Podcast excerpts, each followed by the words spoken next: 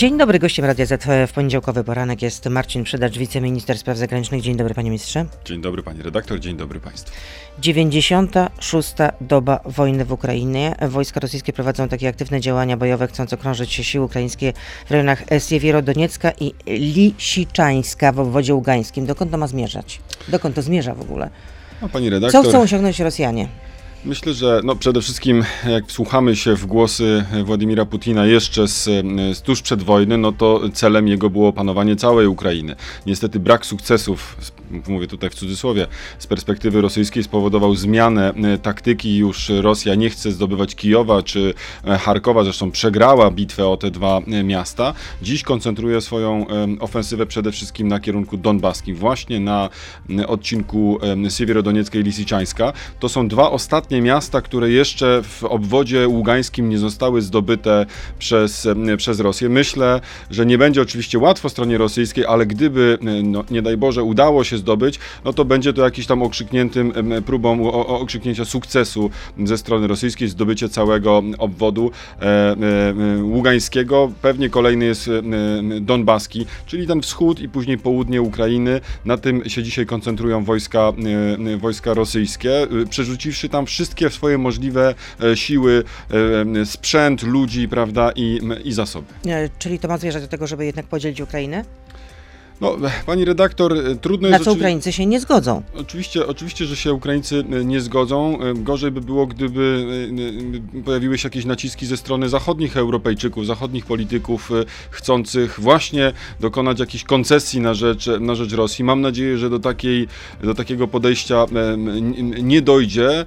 Nie da się zbudować pokoju na zasadzie koncesji i ustępowania Władimirowi Putinowi. Przeżyliśmy to już przez ostatnie kilka lat. Każde ustępstwo przestępstwo jest poczytywane przez niego za słabość, nawet jeśli zgodziłby się częściowo na wstrzymanie działań zbrojnych, to tylko po to, aby wzmocnić swoje siły i za miesiąc, dwa, rok y, czy, czy, czy, czy pięć zaatakować znowu, bowiem taką, taka jest natura tego reżimu, agresywna, e, zmierzająca do próby odbudowy jakiegoś imperium postsowieckiego.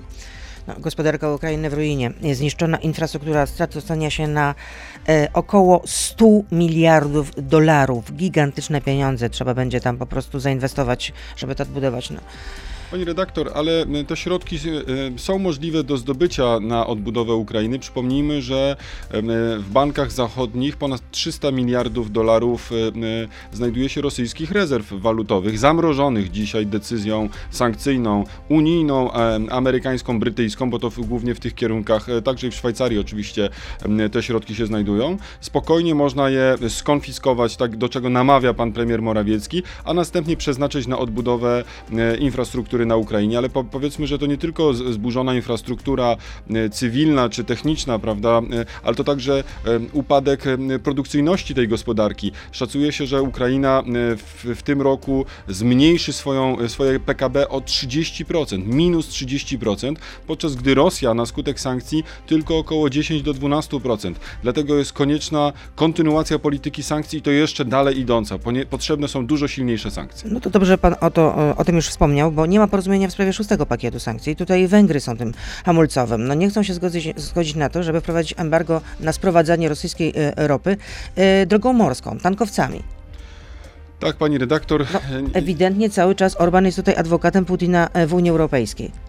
Niestety, niestety rzeczywiście brak jest porozumienia na tym etapie na poziomie Unii Europejskiej. Będziemy o tym rozmawiać ale, dzisiaj. Ale, co, ale czy na przykład polski MSZ, polski rząd przekonuje, yy, przekonujecie swoich węgierskich przyjaciół, żeby jednak Orban zweryfikował swoje stanowisko? Pani redaktor, rozmowy trwają tutaj. E, e, Co to znaczy o, rozmowy trwają? Obowią obowiązek taki jakby kontynuacji tych negocjacji ze stroną węgierską wzięła na siebie Komisja Europejska i ma tutaj absolutne wsparcie strony polskiej. Komisja jako przedstawiciel Czyli my już całości nie Unii Europejskiej. Nic, tak? I nie robimy nic w tej nie, sprawie, oczywistym, tak? oczywistym, że robimy, e, robimy dużo.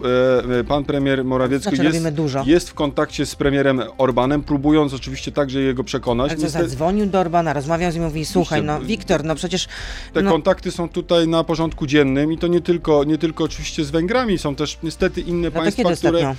Premier Morawiecki zadzwonił do Wiktora Orbana i powiedział, że, że, że jednak coś trzeba z tym fantem zrobić i nie może tak dalej być.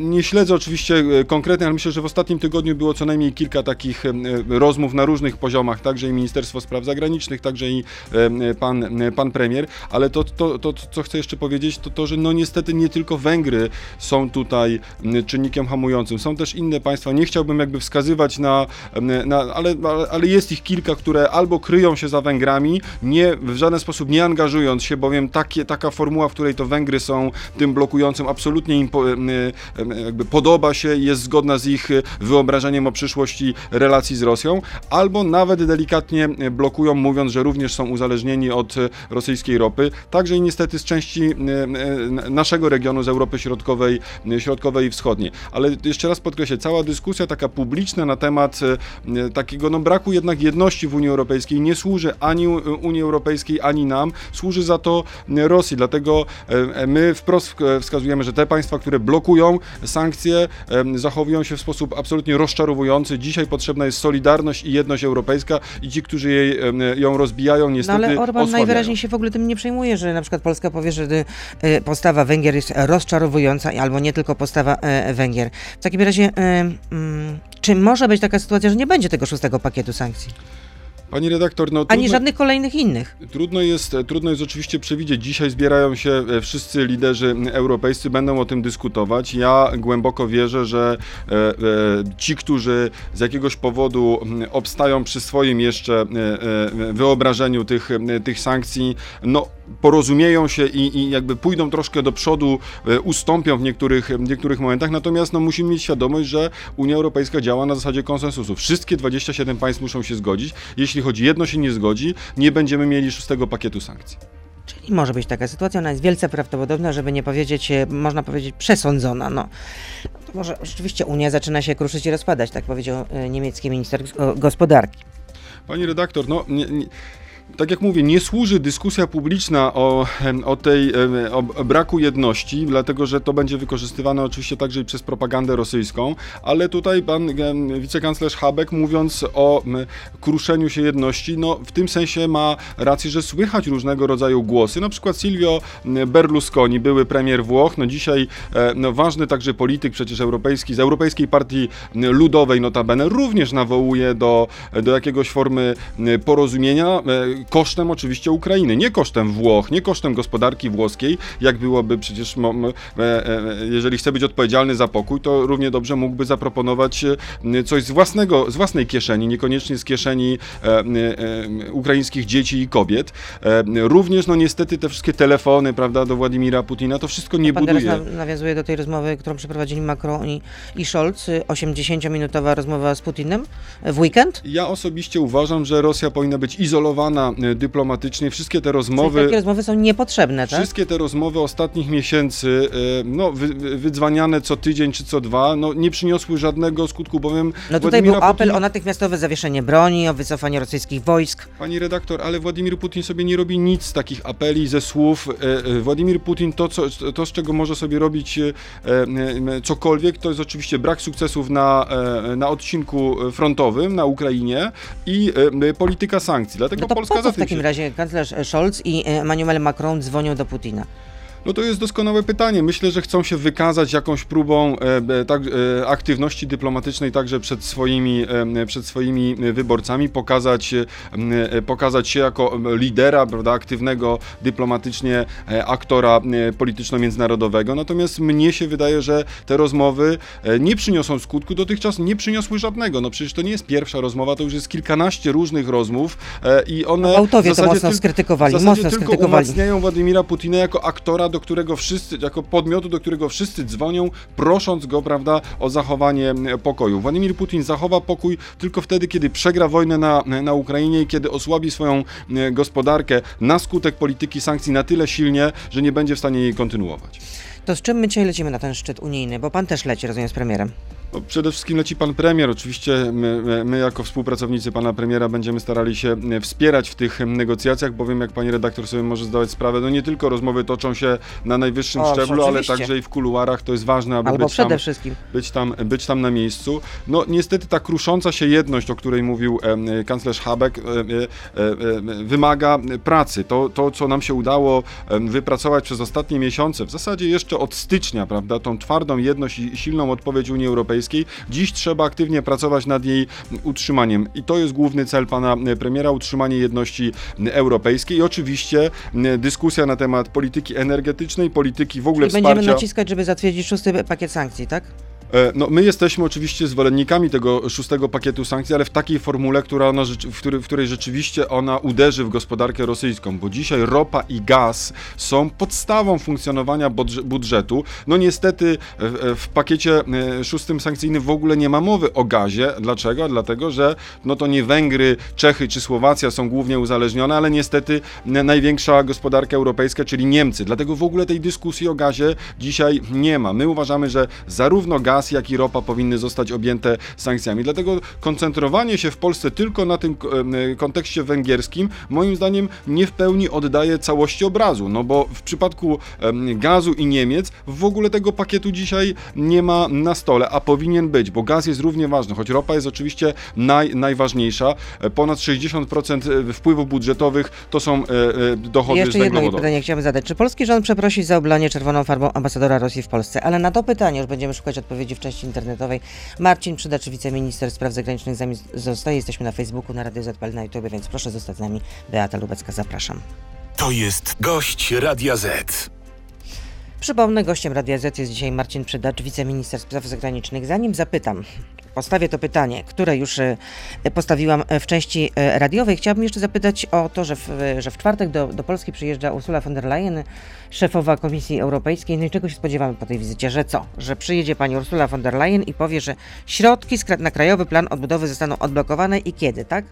Tego się spodziewamy? Czy Myślę, tylko że- powie, że no zaakceptowaliśmy Krajowy Plan Odbudowy i co dalej? Czego Na- się spodziewamy? Na tym etapie wymagana jest decyzja o zatwierdzeniu e, Krajowego Planu Odbudowy, zatwierdzeniu w oparciu o e, no, merytorykę, w oparciu o to, co zostało zaproponowane e, w, w, w KPO kilkanaście już, no, kilka miesięcy, kilka miesięcy temu. Ten projekt powinien zostać zaakceptowany. Oczywiście na skutek Czyli różnych oczekujemy, że w czwartek zawirowań- Ursula von, der Leyen powie tak, ten projekt został zaakceptowany ostatecznie, tak? To jest bardzo silny już też sygnał e, polityczno-gospodarczy, zarówno e, dla inwestorów, dla gospodarki tutaj e, e, polskiej, prawda? No, te środki e, zostały zatwierdzone. E, e, mamy nadzieję, że będą w perspektywie następnych kilku miesięcy sukcesywnie wypłacane, ale to, co, to, co jest Jeśli ważne... taka deklaracja padnie, to właśnie to kiedy e, te środki popłyną w takim razie do Polski? No, kolejną decyzją oczywiście Komisji Europejskiej, w, w, tak jak mówię, w perspektywie miesięcy będzie wypłacanie już kolejnych y, konkretnych pakietów finansowych. E, No mnie jest oczywiście trudno przewidzieć, czy to będzie jeszcze w sierpniu, czy już jesienią. Myślę, że, że raczej należy się spodziewać tego, tego jesienią, no, ale na skutek także i wypełniania tych kamieni milowych wynegocjowanych przez Polską Grupę Negocjacyjną z Komisją Europejską. Tak jak pan e, prezydent wielokrotnie mówił, dziś jest czas, e, aby zasypywać spory, dziś jest czas wyzwań na wschód od naszej granicy, wyzwań natury bezpieczeństwa, dlatego trzeba starać się wygaszać to, co jest absolutnie niekonieczne. Tylko, że ta ustawa o likwidacji Izby Dyscyplinarnej, bo to ma być jeden z tych kamieni milowych, no właściwie na dobrą sprawę to jest... Zmiany, jakie zaproponował e, pan prezydent i zostały w, wcielone w życie, znaczy zaakceptował to Sejm, to jeszcze musi e, zaakceptować Senat, potem prezydent musi to podpisać, no ale ten pierwszy krok jest, to tak na dobrą sprawę to, jest, to są zmiany z kategorii zamienił jak siekierkę na, na kijek. No. Izba e, dyscyplinarna zostanie zamieniona na Izbę Odpowiedzialności Zawodowej, ale Komisja Europejska ma też jeszcze kolejne przecież oczekiwania, że przywróceni do pracy mają być sędziowie ukarani przez Izbę Dyscyplinarną właśnie. Przecież Komisja Europejska oczekuje też reformy e, systemu dyscyplinarna, dyscyplinarnego. No to jest akurat formuła reformy systemu dyscypliny. Ale to jest tylko po prostu taki jeden mały kamyczek. Pani redaktor, no, y, y, reforma wymiaru e, sprawiedliwości oczywiście powinna zostać, by- być kontynuowana nie ze względu na to, że Komisja Europejska tego Dobrze, oczekuje, inaczej. ale ze względu także sądzi, na to, że... że uchwalenie tej ustawy to już generalnie e, zaspokaja oczekiwania Komisji Europejskiej względem Krajowego Planu Odbudowy i odblokowania tych pieniędzy.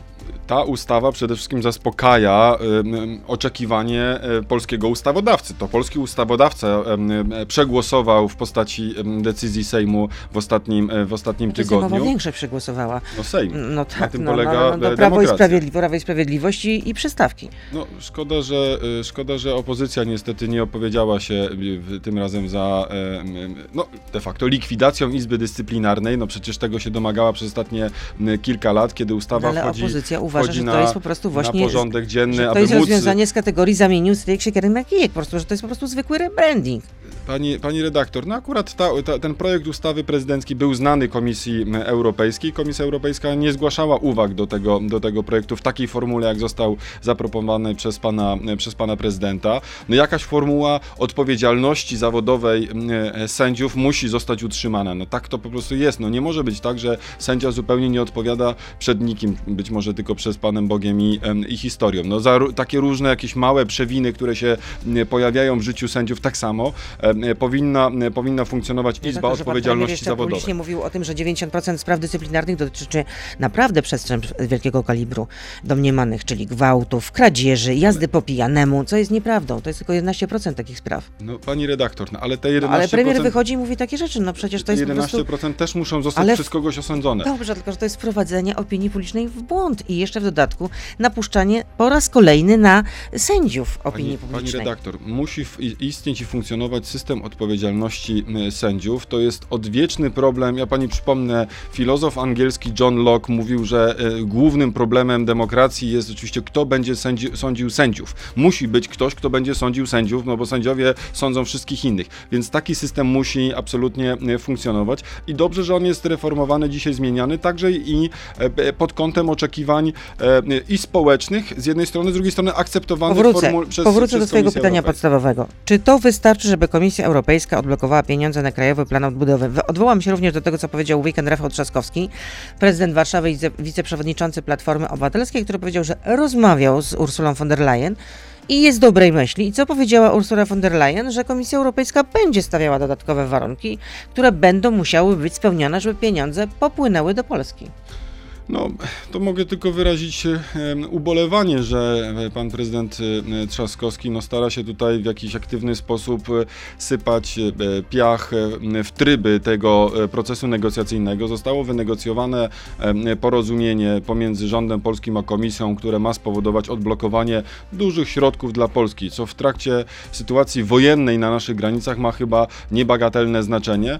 Wydaje mi się, że to nie jest moment na to, aby To nie starać powinien się... w takim razie dzwonić do Ursuli von der Leyen? Nie powinien pytać się, co się dzieje w tej sprawie? Ja jako też mieszkaniec Warszawy oczekiwałbym, że prezydent Warszawy przede wszystkim skoncentruje się na swoich zadaniach jako prezydent Warszawy, e, e, komunikacji miejskiej, prawda, e, stan, stan dróg w Warszawie wymaga Myślę, odpowiedniej aktywności. komunikacja miejska działa całkiem sprawnie. No, ja akurat mieszkam w takim miejscu, gdzie nie ma ani tramwaju, a ma być od, miał być od 7 lat budowany w kierunku Wilanowa tramwaj, jakoś nie możemy się go doczekać, nie mówiąc już Znaczy linii tramwajowej nie ma, tak? no nie ma linii tramwajowej. Jak e, przyjeżdżałem, przyjeżdżałem do pracy w kancelarii prezydenta w 2015 roku, słyszałem obietnicę, że będzie nowa linia tramwajowa do Wilanowa. Jest 2022 rok. Niestety e, nie ma tej linii tramwajowej, więc e, ja bym oczekiwał, żeby ratusz e, koncentrował się na tym, na, do czego został powołany. Tam, czy w bo takim razie prezydent Trzaskowski mówi, nie powinien w ogóle się interesować takimi rzeczami? No ma do tego prawo jako Interesować obywatel. może się, natomiast no nie jest ministrem spraw e, zagranicznych opozycji, a tak mi się wydaje, że ma takie ambicje do zajmowania się przede wszystkim działalnością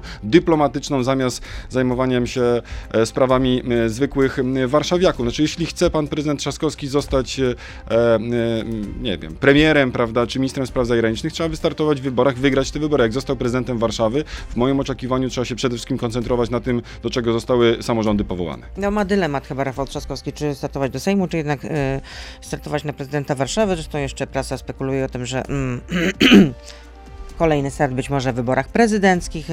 E, Jest pytanie od, y, od słuchacza, Szczery Polak pisze, mm, czy zachęcanie przewodniczącej Komisji Europejskiej przez Rafała Trzaskowskiego do dalszego blokowania środków z KPO, ja nie wiem, czy to można w ten sposób nazwać, ale tak to zostało sformułowane, spełnia znamiona zdrady dyplomatycznej. Zdrada dyplomatyczna, pani redaktor, e, kodeks karny zdaje się w artykule 129 mówi o tym, że zdrady dyplomatycznej dopuszcza się ktoś, kto jest upoważniony do reprezentacji Rzeczypospolitej i w ten, i, i, i w ten sposób jakby działa na, niej, na jej szkodę. Pan prezydent Trzaskowski nie jest upoważniony do reprezentowania Rzeczypospolitej, nie jest e, Czyli ani prezydentem, ani premierem, ani ministrem spraw zagranicznych. Inicjatywa, tak? No jest człowiekiem, który stara się zaszkodzić temu dobremu procesowi i myślę, że to niedobrze, bo to na ty, te środki może również zyskać Może- Warszawa. A może nie, nie chodzi o to, że stara się zaszkodzić, tylko po prostu jest zatroskany o stan praworządności w Polsce. No więc y, jeżeli jest zatroskany o stan praworządności w Polsce, powinni, powinni jego koledzy moim zdaniem poprzeć tą ustawę, która przecież została jako projekt prezydencki wyne, wynegocjowana e, w ramach procesu wewnętrznego, ale także i za wiedzą Komisji, e, do Komisji propozycji To Europejskiej. jest kompletna wydmuszka i kadłubek i po prostu nie ma, nie ma sensu tego popierać. No, jeszcze czytam w niemieckiej prasie, że władze w Warszawie otrzymały ostrzeżenie, które wyraźnie pokazuje, że Unii Europejskiej nie jest obojętne, co, y, co się dzieje, jeśli chodzi o y, wymiar sprawiedliwości. No, rozumiem, że nie jest obojętne. I zacytuję, co rząd w kraju członkowskim wyczynia z instytucjami oraz rzekomymi lub rzeczywistymi przeciwnikami. Problem jest taki, pani redaktor, że zgodnie z traktatami europejskimi Komisja Europejska niespecjalnie ma podstawę prawną do tego, aby ingerować w system e, wymiaru m, sprawiedliwości. Jest mglista podstawa w postaci e, takiego szeroko pojętego artykułu dotyczącego niezawisłości No tak, ale są też wyroki, No więc e, e, wyroki e, sądów europejskich. Problem- Przecież to o to chodzi również, no No- trybunałów, no więc... No, problem, problem niestety jest taki, że na podstawie tego mglistego przepisu zarówno komisja, jak i em, em, trybunały starają się niejako rozpychać trochę w interpretacji em, tych przepisów i powie, poszerzać swoje, swoje kompetencje. Jednym zresztą z, e, z ustaleń tych pomiędzy polskim rządem a komisją było to, aby komisja jednak starała się nie e, e, e, wprowadzać zasady jakby domniemanej kompetencji w zakresie wymiaru sprawiedliwości, bo, bo wymia reforma wymiaru sprawiedliwości należy do kompetencji państwa członkowskiego, a nie e, Unii Europejskiej. Nawet jeśli komisja chce troszkę tą granicę przesunąć, czy e, Trybunał e, Sprawiedliwości Unii Europejskiej e, gdzieś wyinterpretuje e, dodatkowe, dodatkowe e, normy. Zresztą tak to niestety w, w, w postępowaniu e, przed trybunałami e, bywa. Trybunał Konstytucyjny jeszcze za czasów profesora Rzeplińskiego również bardzo intensywnie wyinterpreto- i- interpretowywał szereg norm z jakiejś podstawowej normy stylu, w stylu Polska jest demokratycznym państwem prawa i na tej podstawie Trybunał sędziego Rzeplińskiego interpretował po prostu mnóstwo, mnóstwo różnych Teraz norm. Trybunał Julii Przyłębskiej lepiej działa. No, Nie, to... ja, ja, mówię, ja mówię, że trybunały mają taką tendencję, które, które, e, które są, jakby są obserwowalne przez ostatnie kilkanaście lat. Be, e, bez jakiejś twardej podstawy prawnej tworzą nowe prawo, niekoniecznie w oparciu o jakiś mandat e, e, konstytucyjny. Podsumowując ten wątek, Pana zdaniem, zdaniem wiceministra spraw zagranicznych, Komisja Europejska wcześniej zaakceptowała ten projekt, w związku z tym nie ma przeszkód, żeby odblokować pieniądze na KPO. Tak mam to rozumieć? Jak przyjedzie pani Ursula von der Leyen w czwartek, to ogłosi, jak rozumiem, zatwierdzenie i wtedy będziemy mieli stuprocentową pewność, że komisja zatwierdza ten projekt. A wy jesteście przekonani, że ogłosi, tak? Rozumiem. Ja jestem przekonany, tego że, planu. że przyjedzie Już pani. jesteście dogadani, po, to tak? przyjeżdża pani e, przewodnicząca e, komisji, żeby e, ogłosić e, e, zatwierdzenie. Natomiast e, no, musimy też się kierować pewnego rodzaju zasadą ograniczonego zaufania w dyplomacji. To jest absolutnym em, standardem. Nie ja będę przecież e, dzisiaj tutaj w studiu pani e, redaktor ogłaszał zatwierdzenie. To jest kompetencja pani e, przewodniczącej Ursuli von der Leyen. Zostawmy jej tę przyjemność. Ale polski rząd się tego spodziewa i jest przekonany na, na 99,9%, że tak właśnie nastąpi. A czy polski rząd przeprosi ambasadora Rosji za to, że został oblany mm, czerwoną farbą?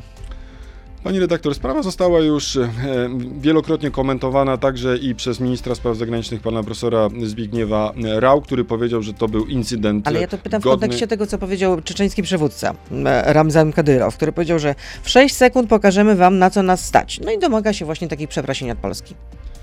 Pani redaktor, tak jak mówię, pan minister Zbigniew wypowiedział się w tej sprawie już, uznając, że to był incydent godny ubolewania i w moim przekonaniu to zamyka sprawę.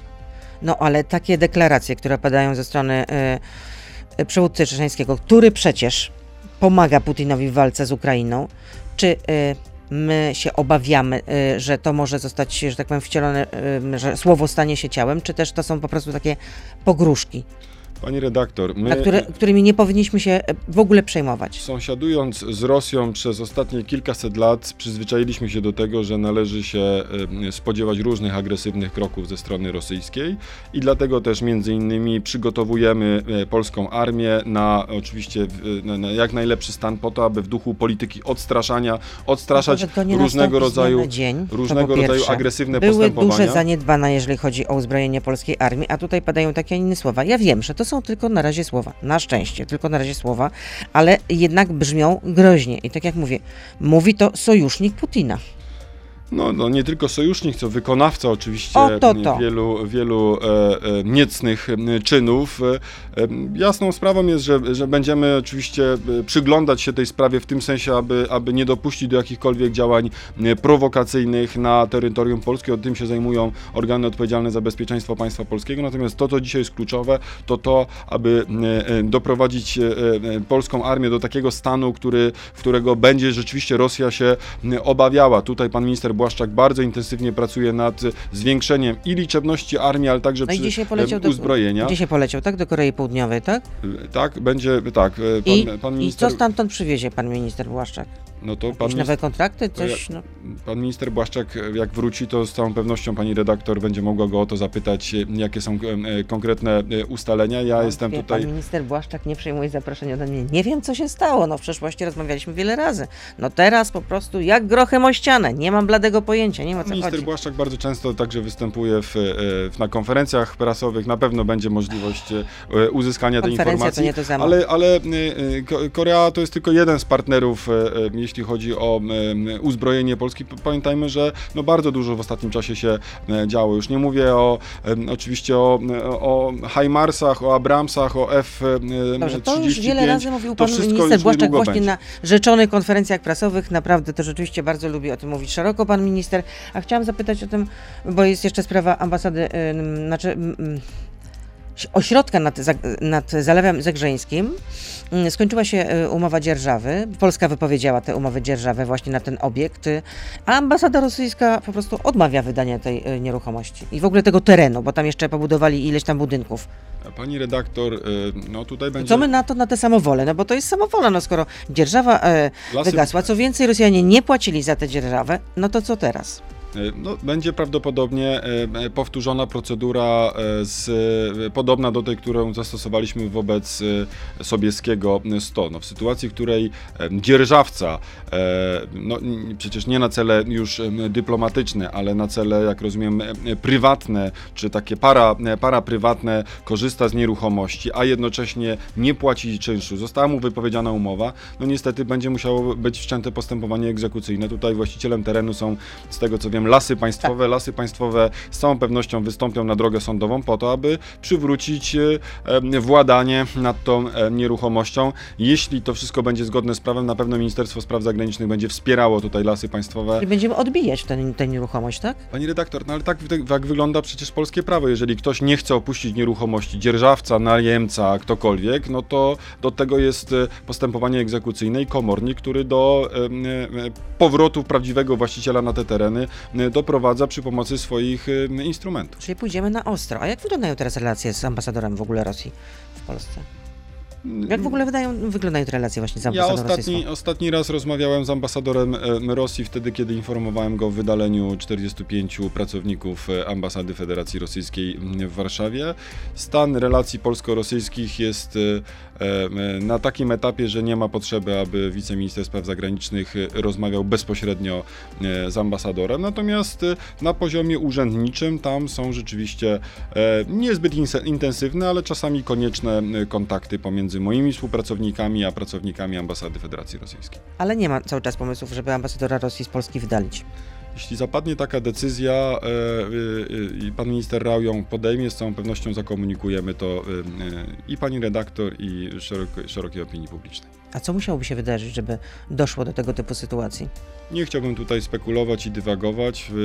Jest oczywiście to cały czas możliwe w sytuacji, w której, w, w której Rosja no, prowadzi agresywną politykę względem Ukrainy. Jeśli ta agresywna polityka będzie się rozszerzać, poszerzać, a jednocześnie pan minister Rao uzna, że mm, obecność ambasadora mm, Federacji Rosyjskiej w Warszawie, e, a jednocześnie i ambasadora Polski w Moskwie, bo to są naczynia połączone. Trzeba mieć świadomość, że wydalenie ambasadora z Warszawy spowoduje również i mm, odpowiedź, retorsję wydalenia ambasadora z Moskwy. Jeśli pan minister uzna, że obecność ambasadorów w tych dwóch stolicach e, nie jest absolutnie konieczna, to taką decyzję podejmie.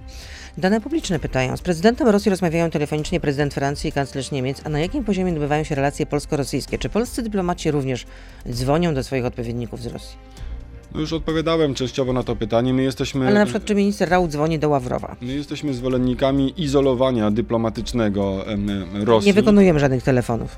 Y, Ostatnie rozmowy y, pana ministra Rała miał, pan minister Rał też jest przewodniczącym OBWE, więc ma dodatkowy y, mandat. Rzeczywiście te rozmowy toczyły się jeszcze w lutym, natomiast w, ostatni, w ostatnim czasie ja nie widzę tutaj powodów i, i potrzeby do rozmowy z, z ministrem Ławrowem, bo też minister Ławrow po pierwsze nie podejmuje tam kluczowych decyzji, po drugie no poprzez samą rozmowę i jak rozumiem też komunikat, jakieś propozycje, rozwiązania, czy nawet prośby ze strony Niemiec czy Francji w kierunku Rosji, nie sądzę, żeby to doprowadziło do choćby odwrotu na pół, na pół stopy przez Władimira Putina. Wręcz przeciwnie, po, po, po, postrzega to jako słabość i właśnie chęć rozbicia jedności europejskiej. Tego, czego najbardziej wystraszył się Władimir Putin w ostatnim pół roku, to ta jedność, że byliśmy jak jedna pięść. I teraz ci, którzy próbują ją rozbijać, wykonując różnego rodzaju telefony,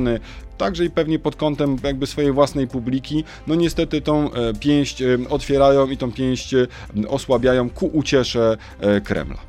A pan chce zmienić pracę? Nie zamierzam, A dostał to, pan propozycję zostania ambasadorem w Pekinie albo w Rzymie? będąc, będąc podsekretarzem stanu, jestem tutaj e, każdego dnia, kiedy idę do pracy, ma, muszę mieć świadomość, że pan premier może podjąć decyzję o mm, odwołaniu mnie albo o zmianie mojej pracy. To nie jest e, zwykła praca, prawda, która, w której wiąże mnie jakaś umowa o pracę, okresy wypowiedzenia. Każdego dnia mogę zostać e, przesunięty na inny odcinek, taka, taki urok tej, tej pracy. E, Natomiast ja będę starał się wykonywać swoje obowiązki tak długo, jak to będzie potrzebne i jak długo będę potrzebny Rzeczypospolitej. Ale otrzymał pan takie propozycje ambasadorowania w, w Pekinie, czy też w Rzymie? Miał pan sobie, miał pan do wyboru. Tak, Pani- takie pani- były spekulacje w mediach się pojawiły. Spekulacje w mediach mają ten charakter, że Nie, ale często- pytam teraz, czy otrzymał pan taką, y, tak, takie propozycje? Pani, pani Też nie może pan w ogóle powiedzieć. Dzisiaj jest, y, ja odpowiadając za, y, w moim przekonaniu, dwa dość istotne działy w ramach Ministerstwa Spraw Zagranicznych, czyli za politykę wschodnią i politykę bezpieczeństwa. Uważam, że moim zadaniem jest tutaj jak najbardziej aktywna praca na tym odcinku w, w sytuacji Ale wojny, w pan sytuacji mówił, wojny na, ministrze. na Ukrainie. Rozumiem, że nie może pan odpowiedzieć. Tak, otrzymałem takie propozycje, ale, ale y, powiedziałem nie. Pani, pani Rozumiem, że gdyby pan dostał takie propozycje, nie to ma- musiałby się nad, pan nad tym zastanowić i powiedzieć, że albo Rzym, albo Pekin. Panie, Tak? to może odpowiem inaczej. Pani redaktor, ja uważam, że y, praca na, na, na, na- funkcji wiceministra spraw zagranicznych y, jest y, dla mnie bardzo satysfakcjonująca z jednej strony, z drugiej strony ym, czuję dużą odpowiedzialność też za ten kierunek, którym się zajmuję. I nawet gdyby się pojawiały różnego rodzaju koncepcje, prawda, pracy na placówce dyplomatycznej, która w natury, z natury rzeczy jest pewnie też prestiżowa, prawda, i nie wiem, finansowo na pewno dużo lepsza niż Ale mniej prestiżowa niż e, bycie wiceministrem. E, No, to już pytanie do opinii publicznej. Myślę, że większość, większość, dla pana? większość e, dla, dla mnie osobiście e, w duchu takiego patriotycznego poczucia obowiązku, jak długo będę mógł e, być na poziomie e, podsekretarza stanu, będę chciał e, tutaj oczywiście e, pracować. Natomiast w każdej chwili, tak jak mówię, czy to pan minister Rał, czy to pan premier mogą, mogą podjąć decyzję o przesunięciu mnie na inny kierunek. Na tym etapie, z tego co wiem, e, takich planów nie ma. Konrad pyta, czy władze ukraińskie same wyszły z inicjatywą odsłonięcia polskich lwów na cmentarzu Orlon Lwowskich, czy też polska strona interweniowała w tej sprawie, czy też lobbowała w sprawie tej decyzji? Oczywiście, że lobbowaliśmy za tym aktywnie, no, nie tylko w ostatnich miesiącach, także i wcześniej, natomiast w ostatnich, w ostatnich miesiącach czy tygodniach e, bardzo e, intensywnie, bezpośrednio z, z panem merem Andrijem Sadowym, e, poprzez naszą placówkę, poprzez placówkę tutaj ukraińską w Warszawie i pan prezydent w rozmowach z prezydentem Zeleńskim i kancelaria premiera, pan premier z, ministrem, z premierem Szmychalem, my jako MSZ prowadziliśmy rozmowy na temat e, tych takich elementów, które są no już symboliczne e, w, w, w relacjach polsko, polsko-ukraińskim, ukraińskich lwy na cmentarzu Orląt były jednym z tych tematów i bardzo się cieszymy, że do takiej decyzji doszło, że pan Andrzej Sadowy podjął taką decyzję jeszcze z uzasadnieniem, w moim przekonaniu bardzo budującym takim dla stosunków polsko-ukraińskich po, po polsku, prawda, oświadczenie mera Lwowa, co nie zawsze przecież, było takim rzeczą oczywistą. W Lwowie też są środowiska, które jeszcze przed wojną no, różnie spoglądały na te stosunki polsko, polsko-ukraińskie. Należy ten gest docenić jako element budujący i cementujący polsko-ukraińskie relacje. Czyli te zabiegi dyplomatyczne e, odbywały się na kilku poziomach. Oczywiście, tak że odbywały się na kilku, na A ile kilku to mniej poziomach. więcej trwało? na kilku poziomach. E, no od samego początku, kiedy te lwy się tam pojawiły, zabiegaliśmy e, o to z mniejszym. Ale wojna też zmieniła wszystko. No myślę, że fakt, że, że Polska tak aktywnie opowiedziała się po stronie ukraińskiej, znów na różnych poziomach, społecznym, zwykłym, No przede wszystkim ludzkim. udzielane gigantycznej pomocy. No więc właśnie, myślę, że zostało, zostało docenione i, i, i warto tutaj naprawdę oddać, oddać to, co, to, co jest należne panu merowi Lwowa, bo to jest jego decyzja, z jednej strony, z drugiej strony także i władzom ukraińskim za e, przychylność i odpowiedź na te nasze apele. No takie rzeczy nie dzieją się oczywiście w próżni, musiały zostać wypracowane dyplomatycznie. I jeszcze jedno pytanie od słuchacza. Czy ma Pan informację, jak na negocjacje z Norwegami w sprawie Baltic Pipe wpłynęła wypowiedź premiera Morawieckiego o żerowaniu tego państwa na wojnie rosyjsko-ukraińskiej? No to wypowiedź pana premiera odbiła się szerokim echem, jak wiemy. Odbiła się przede wszystkim szerokim echem w, w polskich mediach, które jak rozumiem lubią Norwegowie się... w ogóle nie, za, nie zareagowali, tak? Znaczy ja e, widziałem się parę dni później e, z moim odpowiednikiem e, z Norwegii, wiceministrem spraw zagranicznych. Nawet mogę zacytować jego tweeta po tym, po tym spotkaniu. Norwegia pozostaje pod wrażeniem, jest wdzięczna za wszystko, co Polska e, robi dla Ukrainy. Norwegia będzie kontynuować i zwiększać nasze poparcie. I tutaj dziękuję za bardzo dobrą, użyteczną, dogłębną wymianę między dwoma przyjaciółmi i sojusznikami, pisze mój kolega wiceminister spraw zagranicznych Norwegii. Myślę, że to jest najlepszym komentarzem, jeśli chodzi o stan stosunków polsko-norweskich, który ja określam jako bardzo dobry. A co się dzieje z panem ministrem Szymańskim, Konradem?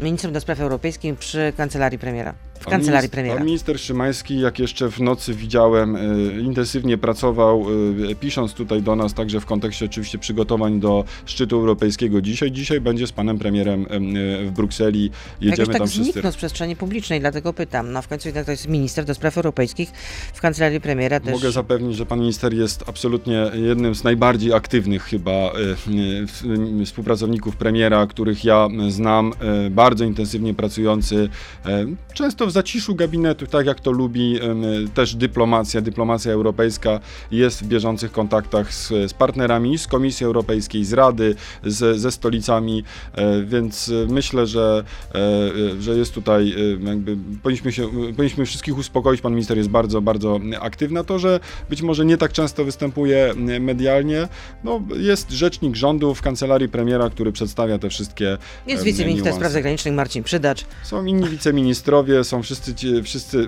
MSZ rzeczywiście w ostatnich y, miesiącach jest dość y, także aktywny medialnie, dlatego że uważamy, że trzeba komunikować, mówić o tym, co się dzieje i na Ukrainie, i wokół naszych granic, że nasi rodacy powinni y, wiedzieć, czym się także my zajmujemy jako, jako polska dyplomacja. To jeszcze ostatnie pytanie. To jaka jest szansa, żeby przekonać Turcję jednak, jeśli chodzi o te, mm, ten sprzeciw wobec y, poszerzenia sojuszu o Finlandię i Szwecję?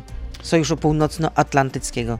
No, jest to proces, który wymaga jeszcze dopracowania. Żadnej y, decyzji strona turecka ostatecznej nie podjęła. Pan minister Raut przecież y, No, rozmawiał na ten temat, tak, Tak, był, w- był. W, w Turcji. Był w Stambule pan minister Rał niedawno, przekazał także i nasze stanowisko, i nasze no, oczekiwanie taką w sensie dyplomatycznym, także i wniosek do strony tureckiej o ponowne Ale zastanowienie się nad tą Strona sprawą. turecka jest bardzo oporna.